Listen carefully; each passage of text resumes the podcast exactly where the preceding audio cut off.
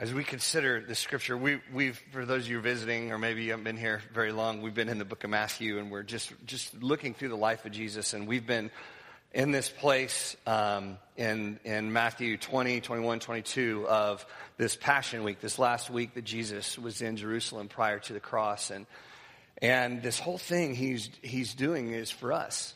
And this kingdom he's ushering in that we get to be a part of and that we get to experience this amazing grace and we think about this amazing thing that we get to be in his presence and we get to worship and we get to study his word and we get to encounter him, us, you and me.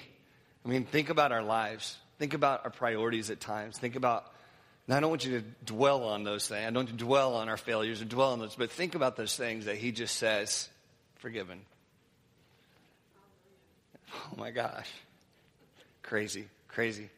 Anywho, Matthew 22, if you are, have your Bible, turn to Matthew 22. We're going to look at this uh, scripture. I've actually been avoiding it. I couldn't figure out why I was avoiding it, um, uh, but I'm, I'm going to teach on it, and we're going to look at it today. Matthew 22. Jesus had been teaching through parables. He had gone into Jerusalem.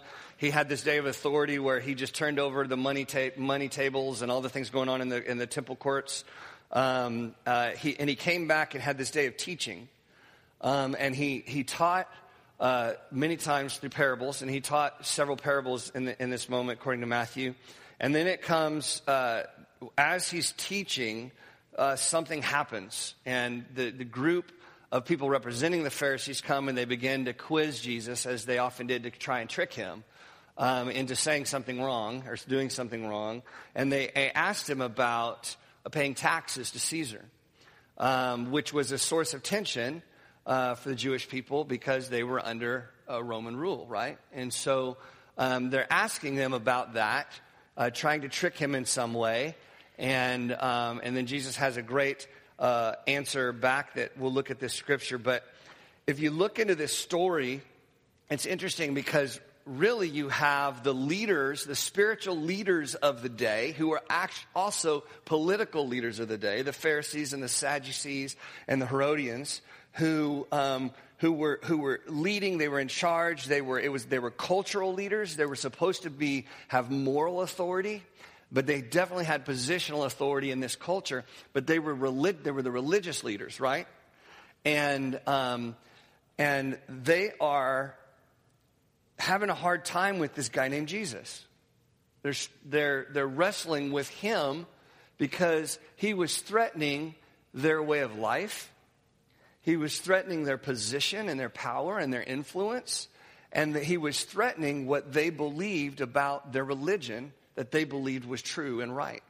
And they, so they were struggling. They were, they had slipped into protecting everything they were, everything they had accomplished, everything that they believed from this radical guy who was causing a lot of trouble for them.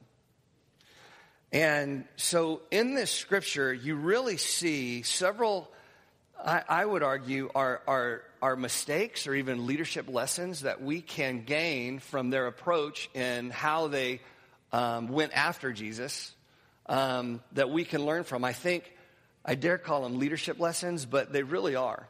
If you are in a position of authority and you are leading someone, um, or you uh, are, are leading in an organization or a company or even in your home or whatever it may be, and or, or maybe you're not even leading from a, an authority position, but maybe you are just trying to live and lead out as a believer and you're having conflict with another person. Or you are um, struggling with having some tension with other groups of people or whatever it may be. I think there are some leadership lessons from this uh, scripture that we can apply. Um, and it's interesting because in this time of Jesus' life, he's trying to move us from the idea of religion where we're doing all the things that we think we're supposed to do in order to earn God's favor and to stay in His favor, right? And Jesus is teaching us how there's a new covenant and we're moving away from religion and moving into relationship to where um, his people is mar- are marked by a relationship with him that he's ushering in this new way of living, this new uh, reign of authority, this new kingdom that he spoke of and that we sing about and then we pray about this kingdom come, right? And so Jesus is teaching this, and it's ironic because the, the, the way the Pharisees lead in this story, they actually prove Jesus' point. They actually end up showing us the difference between when religion is driving our actions and our motives, the, the, the wrong kind of religion, when we take something pure and we make it, versus when kingdom principles and ideas are driving our decision making and how we approach people. Does that make sense? They're, they're actually going to give us some illustrations of five things, mistakes I think that, that they made and that we can learn from um, and how they approach Jesus. Now, I went through a season in life where I were a part of different organizations, even churches, in which, um, and this is one of the reasons I struggle with, with, with this scripture, um, in which uh, leadership can kind of become an idol.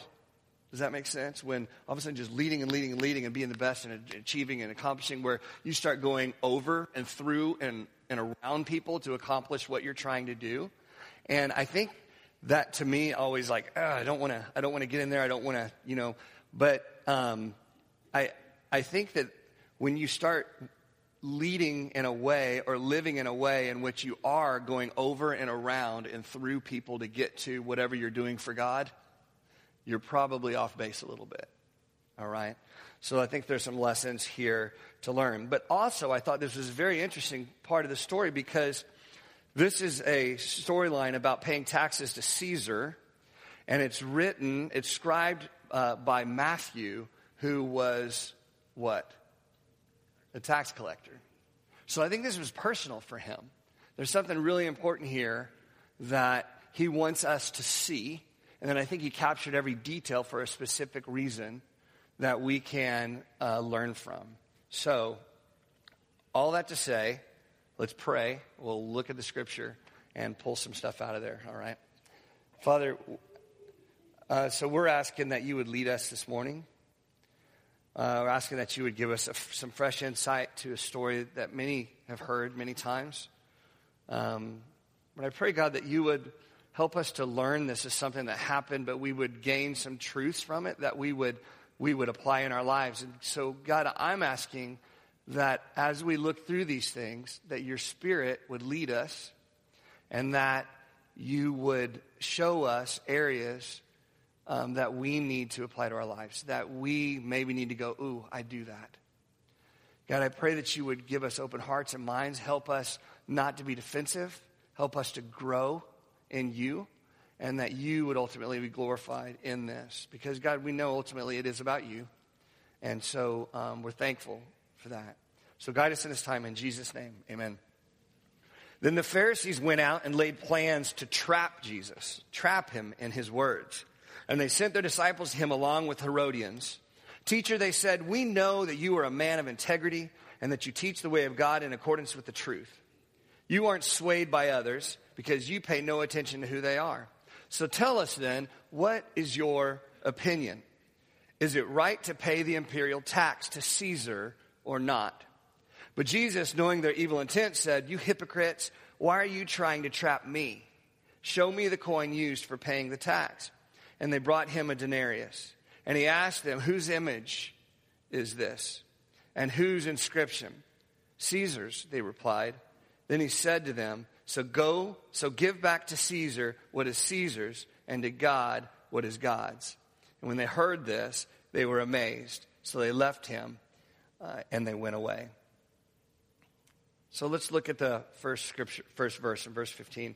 It's kind of a setup, and many times you could kind of throw this away, um, but I don't think it's supposed to be thrown away. I think it's there for a reason. It simply says this transition statement from a story Jesus was saying, was telling about the, the banquet, the marriage banquet. He said, Then the Pharisees went out and laid plans to trap him in his words. This is actually an interesting statement because um, as you look through the last uh, well, through all of Jesus' life, but especially during this last uh, week, five, five or six days of his life, you see many things that were fulfilled prophecy. And this is one of them. That if you go back, I believe it's in Psalms 2, it talks about that the leaders of the day uh, were, were, they took counsel to do uh, him harm, that they would do that. And so here you have the Pharisees, who again were the spiritual, the spiritual leaders. Um, they went out actively searching, planning together a way to trap Jesus. They, they didn't just see it and go, oh, look what he did, and they go went and accused him. They went out and as leaders representing God in their mind, planned ways to trap him and to set him up for failure. Um, so I think first leadership principle that uh, we can see the difference between religion and kingdom is first of all is that religion tends to have less concern for the individual, for the others, than it does in protecting itself or the organization. Does that make sense? That many times, if we find ourselves going around and through and over individuals just to protect the bigger thing that we're a part of, you can be sure that you're beginning to, we're beginning to slip into maybe what is more religious than is actually spiritual. And, and here's the thing that I think is at the heart of this in Jesus' teaching, and it stands in opposition to. This isn't, many times we, we, will, we will think, hey, I'm against that person or I'm against that thing because it threatens what I, what I know or what I believe or what I have. And so we end up going against that person because we think they're wrong, but we end up going after that person just to prove them wrong um, and what Jesus always did, kingdom effort. And so many times it can result in church discipline or it can, it can result in writing someone off forever. Oh, I'm never going to read that person again, or I'm never going to talk to that person again, or, or I'm never going to go to that church again, or this or thing, or whatever. But you could be sure the difference between the religion in which you are trying to um, do harm, to discredit a person. What kingdom effort is the opposite. Its purpose is in exposing maybe failure or something wrong is always redemptive. So think about that if we're leading or we're in a relationship or we're in a struggle where there's conflict with someone else and you find yourself going circle and circle and circle, it just seems to be destructive and destructive and destructive, and relationships are being ruined and credibility is being lost and all these things. There's this circle of destruction. At one point or another, we need to stop back and ask ourselves is our goal to redeem this situation or is it just to destroy this person or whatever they believe? I think it's important that we know the difference between even, I hate the phrase church discipline or whatever this thing is where we're protecting religious stuff, that the goal in confronting someone or the goal has to be to redeem that person or that thing. Okay? That's the difference that they didn't have. They just went out and their plan was just to trap Jesus. All right? It was to protect the organization or the institution or the leaders that were a part of it instead of considering that individual. So the Pharisees went out, laid plans to trap him in his words. And they sent their disciples to him along with the Herodians. Now, we've heard about the Pharisees and the Sadducees, right? They're some of the religious leaders, the ones that I, I was always taught when I was younger to remember the difference between the Pharisees and the Sadducees, where the Sadducees uh, did not believe in the resurrection. They were sad, you see, because they didn't believe in the resurrection. So if you ever want to remember that, now forever, you're welcome. Um, so they sent the Pharisees, though, they, they, they sent their disciples to go to Jesus along with Herodians. Now, does, who are the Herodians? Do you know? They're only mentioned a couple times in the Bible. The Herodians were those, it was another, another political party um, that were um, big fans of King Herod. Remember King Herod? What was the big thing you remember that King Herod did? Yeah, he, he's, well, in your own words, he tried to kill baby Jesus. This is exactly right. He did. I mean, he put out the decree to kill uh, the firstborn uh, uh, boys. Um, this, this was a party that was not for Jesus.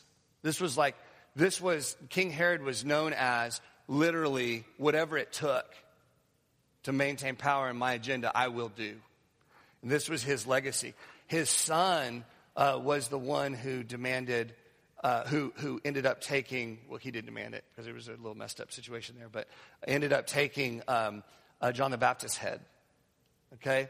And his son was also, according to some other uh, historical texts, was on, was, was counsel to those who tried Jesus.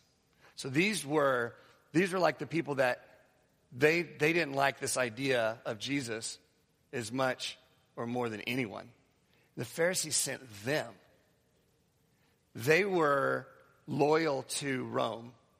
They were to the point of, we'll do anything to protect uh, our leadership and our way of life. So the Pharisees sent their disciples, their cronies, their little, I wish I was like you, and the Herodians to go talk to Jesus. Pardon me? You know, I don't know. Does anybody know? I don't know. Um, my guess is I don't think so.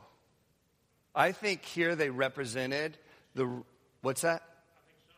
Somewhere.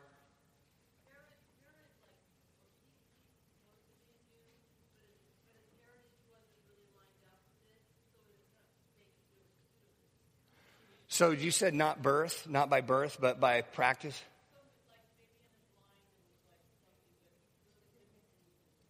Yeah. He faked it. Yeah. The precedence in religion goes deep, doesn't it?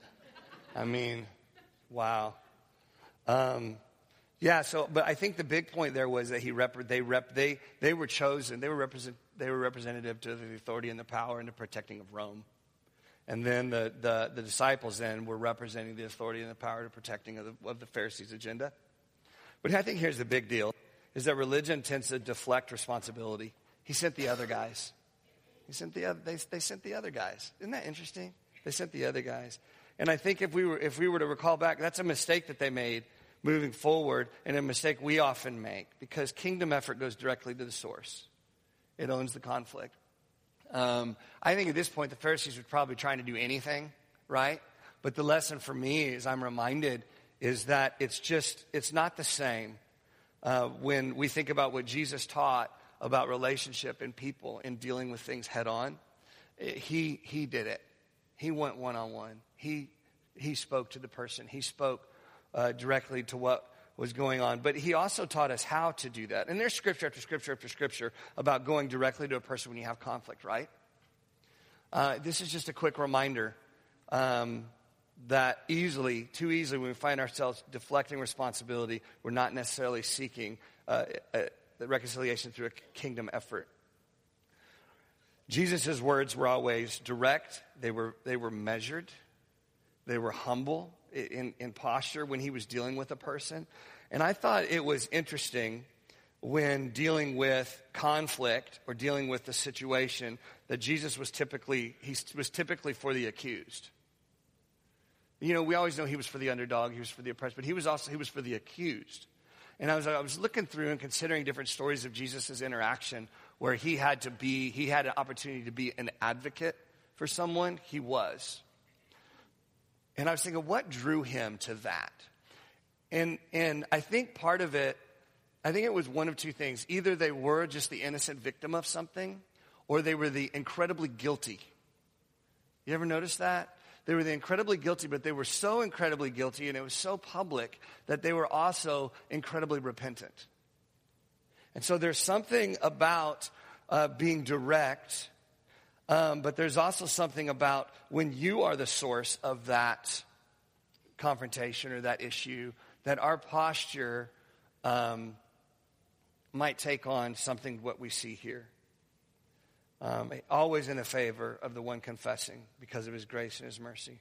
So, religion typically has less concern for others, and kingdom effort is always redemptive. Two, religion typically deflects responsibility, sent the other guy, and kingdom effort goes directly to the source. He owns the conflict. So, they sent their disciples to him along with the Herodians. Teacher, they said, we know that you're a man of integrity and that you teach the way of God in accordance with the truth. You aren't swayed by others because you pay no attention to who they are. Um, what are they doing here? They're setting them up. They're like, you right? How are they setting them up? They're setting them up by doing what? Huh? Flattery, complimenting, but Flattery is a little bit more of a negative term. Complimenting can be used like, oh, Jesus, were they truly complimenting him? They were, they were manipulating here, weren't they? So they were addressing him with what seemed to be truth, but they didn't really believe that, right? Did they really, um, if they, be, did they really believed his character was this? No, they, they were being um, manipulative. Said, we know you're a man of integrity and you teach the way of God according, in accordance with the truth. The second sentence is interesting. He says, You, you're not swayed by others. In their mind, was that a compliment or not? You're not swayed by others. When you think about values, according to the Pharisees and the leaders, is not caring about public opinion an important thing? Is that frowned upon, or is that something that is looked upon as good?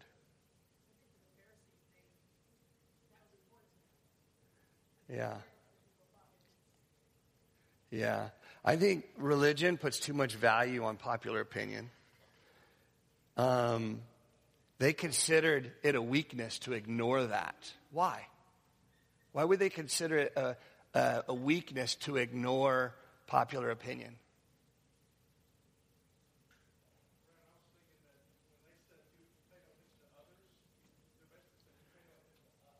Yeah. What's that? Doesn't require a lot of thought. So maybe they're saying, "Oh, you're sim- you're you're too simple-minded."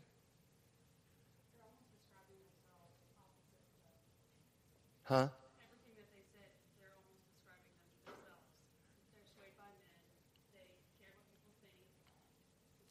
Right. So you aren't swayed by others because you pay no attention to they are, but really there's a confession there because what you're saying is they actually do, don't they? Why? Why would they care?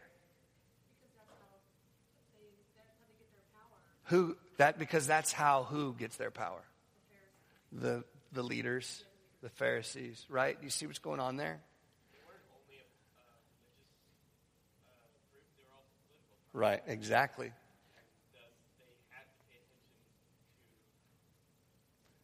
Exactly. So, what is, I have a question here. What is popular opinion and favoritism? What word comes to mind when you think of that? When a leadership position? Maybe I think of politics. Isn't that interesting? So there's some political agenda going on here, right? I mean, they were very concerned. They, they had an agenda to try and they were trying to get Jesus in a way that, that kept them in power right? So they had some agendas going on. But they said to him, You aren't swayed by others because you pay no attention to who they are. So I think there's really two things that they're coming at here as they manipulate him. The first one is it points out that religion puts too much value on popular opinion, and they consider it a weakness to ignore popular opinion. All right? Now, you, you have to be careful because it's not that you don't want to seek counsel and it's not that you don't really want to know true numbers and true thoughts and true things like that. There's, there's a line between valuing that truth or, or, and, um, and having an agenda just swaying to whatever the majority says is best, right? It's a difference between the motive being politics and the motive being other things. Um, often, religion puts too much value on popular opinion, and kingdom and opposite often comes with public criticism. It often does. And I have in quotes here, in parentheses here, especially from the religious. Um, I think it was good that you pointed out a reminder that these were political leaders who were religious, right? They were both. Many times we forget that they're religious in the first place, but they were. They were trying to do, I think in the heart of everything, it started with a heart to try and honor God. And then it began to shift into protecting God. And I hope, I keep saying that, but I hope you understand how much we do that. We start having, having to protect our thing and, and protect what we believe and protect God like He needs us to protect Him. Um, and we get off a little bit, and then that begins to inform how we act. And we wonder why things get frayed and even more convoluted. So, Maybe it puts too much value on popular opinion, Because they, you aren't swayed by others. That's what they were saying. We're, we're swayed by others. You're not. But they weren't looking at that as a compliment. That to them was not a compliment, even though they knew that to him it was. Um, but then the other one, because you pay no attention to who they are. Another th- very similar thought line there is that religious religion then shows favoritism. And kingdom puts everyone on the same level. If we learn anything from Jesus, it's that he's constantly, it's not, he's, he's not trying, he does lift people up. He does, he, he, he, he does lift people up, but it's so interesting how many times um, in, in the religious leaders, in order to raise themselves up, they're pushing on other people, pushing them down, right? And Jesus is constantly raising people up. And he's constantly calling us to descend. I always thought of my spiritual growth growing up as like this ladder that I'm accomplishing something and I'm growing and I'm learning and I'm becoming more like Jesus and I'm climbing this ladder. And then I see this real Jesus who's constantly saying, No, it's not a ladder. It's a realm. The kingdom breaks through at any moment, any place. And our goal is, is literally to lower ourselves because then that exalts him. But it also puts us all in the same place. And um, we don't allow favoritism and we don't allow the wrong things to influence our opinions and our hearts, our decisions. Um, it's, it became politics. It was political. It was political. And, and, and they were saying, Jesus, you're not political. So let me ask you this, because here's their trap. Tell us then, what is your opinion? Is it right to pay the imperial tax to Caesar or not? How is this a trap? They, tried to take away his wiggle room. Right. Right. Mm-hmm. and they're taking away his wiggle room. Yeah. Compliments, false compliments here, where he's got to make a hard stand, yes or no, and then they've got him Yeah. either way he goes. You're for truth. You're for truth, right? You're for truth, right? So which is right? This or that? They don't give him any other option. Do you do this or do you not? They trapped him into that place. It is amazing how much we see that today in the church. How we go, no, where are you on that for sure? And you know, there's a few things, I got to be honest with you, that one day I'm going to ask some questions. Because I just, I don't fully know. The things that I fully know, I am so firm on. There are just some things that, that people want you to fully know, especially as a pastor, that I just, I'm not sure. And so am I willing to allow um, people to hurt and, and suffer and over something that you don't know fully? Um, there's wiggle in a lot of stuff. Paul talked about disputable matters. Very important to understand that there's truth. There is truth. Um, but we don't always know everything. And one simple answer in our own minds might not fully capture the fullness of God. But they put him to the question so, why this question? What would this question do if he answered one side or the other? Yeah.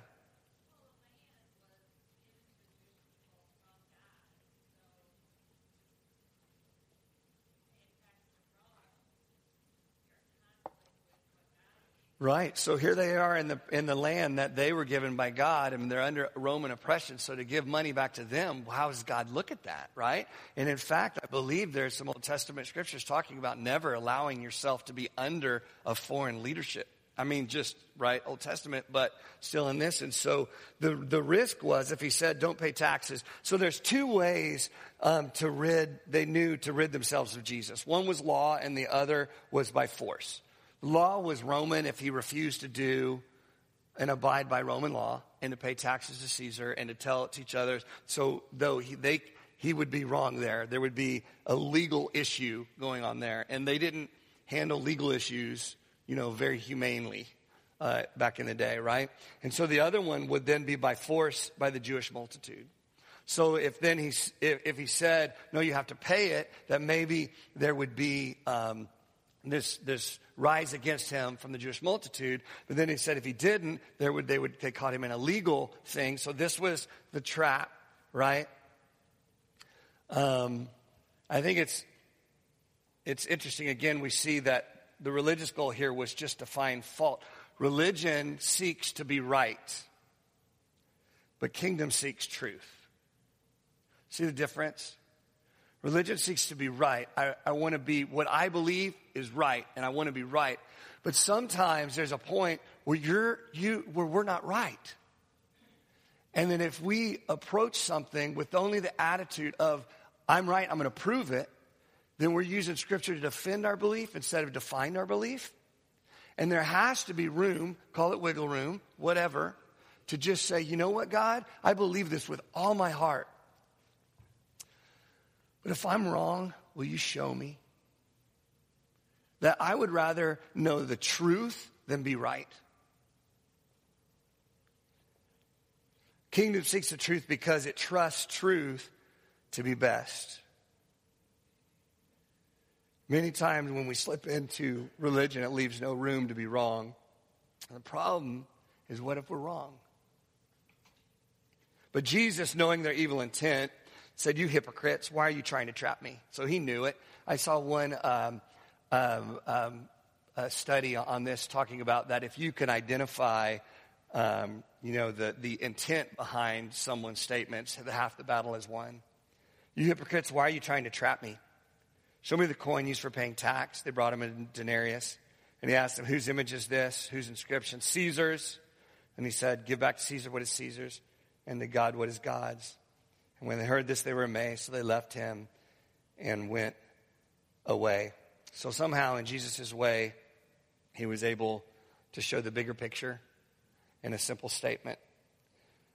So, some important, important thoughts just as we go through that and as we're thinking about, I think it's the same thing in leading, um, in relationships, in conflict, all of these things. Um, in your conflict, whatever it is right now that you're dealing with, that you're in the middle of, um, is your purpose redemptive? First of all, is your purpose redemptive? Um, or is it to do harm or to discredit? What's your agenda? That we need, we need to figure out the heart behind what's going there. Secondly, are we being direct? Are we with the right posture and humility and concern for that redemptive thing? Or are we deflecting and going around it maybe with a different with a second person or indirectly not not not going head on as Jesus would? Third thing, are we valuing what others think of us in that moment too much? Or are we valuing maybe what one individual or someone that we've given too much credit to, what they think of us too much? Um, and the last thing is, are we seeking more to be right or to find the truth in that situation? I think, I think, you know, Jesus is teaching here the difference moving from trying to explain to everyone, moving from religion to kingdom. And, and how they led, they literally proved, they literally illustrated his points in here. And then ultimately, the bigger picture um, is, is important to see. The question was on the taxes is, as believers, as, as, as um, Israel, should we voluntarily submit to Rome? Should we willingly give taxes, joyfully, willingly do that? Um, or should we wait and be forced to? You know, what is the thing that honors one of one honors God? Um, one of the reasons I kind of avoiding this scripture was because the obvious government overlap. So many uh, decisions going on right now that are causing so much tension in the church and in our world. Um, local government opinions on things like the Syrian refugee crisis, things like that. There's a lot of government, political, that we're in the middle of, of an election season. And politics are one of the strangest things when it impacts the church. It, it divides it divides the church like crazy. And I think that we have a real enemy that's bidding for the church, who's trying to divide the church.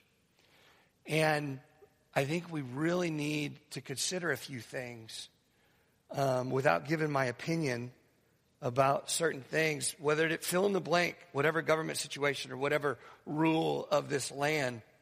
A couple things. A reminder and then two perspectives. The reminder is that the relationship between government and religion has been used to divide from the very beginning. It does. It's been there and it is there. And there's a real consequence up.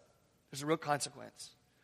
I saw someone um, post on, uh, on a blog.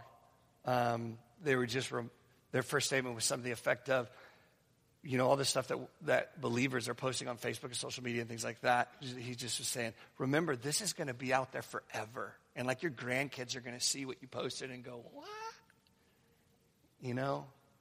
Um, just some real thoughts about, and, and I think that to some degree, our political stance on certain things, we almost use as a cop out, regardless of what side we're on to blame it on someone else or to just go with the flow or to do whatever instead of doing the hard, hard work of saying, Holy Spirit, search my heart on this.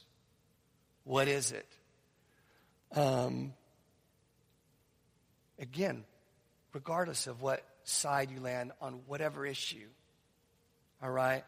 We have a spiritual responsibility to allow the Spirit to sift our hearts, to evaluate our motive, to check our agenda and seek first the kingdom of God. We're very clear, right? We've sang that song since VBS, for those of you who know what VBS is. Seek first the kingdom of God and his righteousness, and all these things shall be added unto you. Alleluia, alleluia. In that, a reminder, in this season, a reminder, then a perspective on God. Regardless, God's ways endure. Trust Him. He can take down kingdoms. Don't, don't let the wrong thing drive you. All right? This season coming up, the elect, I, I just, you, don't you just turn Facebook off during, or the forwarded emails off during elections and things? I'm a very conflicted political person. I'm going to be honest with you because I grew up one specific way and then I'm all, well, I'm schizophrenic and things. It's weird. So it's just torture. I'm tortured on both sides all the time. So, and then I'm married to Jen, which is amazing. Right. It's your fault now. But let's remember a perspective on God in all of this. It's interesting. They came at Jesus with a very firm thing that he could have just said, you know what? He did call them hypocrites. He said, you know what? Let me tell you what's going on. But he takes a very simple answer and he just kind of, it's like he's just sitting back and said, yo, give Caesar's what Caesar's and God was God. Make him think about what does that mean? And they had to go, whoa, that's deep, bro.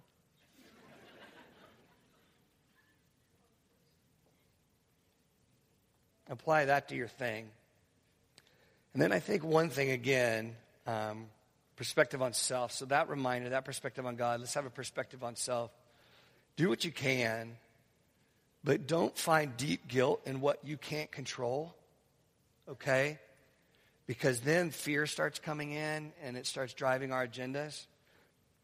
Um, a reminder Jesus simplifies by saying there's a way to honor kingdom and authority, and his kingdom authority ultimately reigns.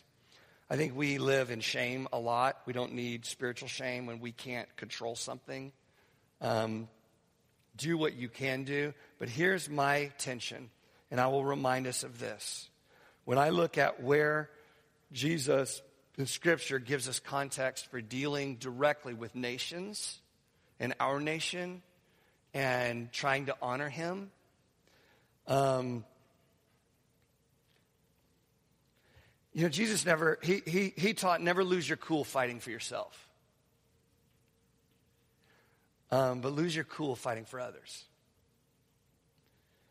And I want to just close. I just want to read Isaiah 1, a reminder. Because when I read the scripture, I think, God, what does it take for an entire nation to get to a place where you don't want to hear our prayers anymore? What does it take? Not, it doesn't, scripture doesn't really get into a political stance of this. It, it has to do with one thing fighting for others. However, that plays out. This was the condition of Israel. The multitude of your sacrifices, what are they to me, says the Lord? I have more than enough offerings of rams and the fat of fattened animals. I have no pleasure in the blood of bulls and lambs and goats. When you come to appear before me, who, who's asked this of you, this trampling of my courts? Stop bringing meaningless offerings. You know, I mean, he's talking about the, the sacrifice and the, al- the, at the altar and the things that we give physically, but without the heart and the wholeness of who we are. Your incense is detestable to me. New moons, Sabbaths, convocations. I cannot bear your worthless assemblies. Your new moon f- feasts and your appointed festivals I hate with all my being. They become a burden. I'm weary of bearing them. When you spread out your hands in prayer, I hide my eyes from you. Even when you offer many prayers, I'm not listening. Your hands are full of blood. And that's where I go, how do you get there? How do you get to the point where what our, our gathering together, our assemblies, God considers worthless? And he doesn't really say what they did, but he says how to fix it. He says, Wash and make yourself clean. Take your evil deeds out of my sight. Stop doing wrong. Learn to do right, which is good permission as soon as we don't know what we're doing. And we get to learn how to do right. And here's how He says, Seek justice, defend the oppressed, take up the cause of the fatherless, and plead the case of the widow. And then a, a warning, verse 22 Your silver has become dross, your choice wine is diluted with water, your rulers are rebels, they're partners with thieves. They, they all have bribes and they chase after gifts. It sounds like the public opinion. They do not defend the cause of the fatherless, and the widow's case does not become, does not come before them. Um, for me, this is a posture thing right now. Uh, whatever it is that's going on, from elections to decisions to um, how we, our place in our nation's place in the world, um, May we not forget what's at the heart of God, and may we seek that in our own lives and our own relationships as well. All right? Let's pray.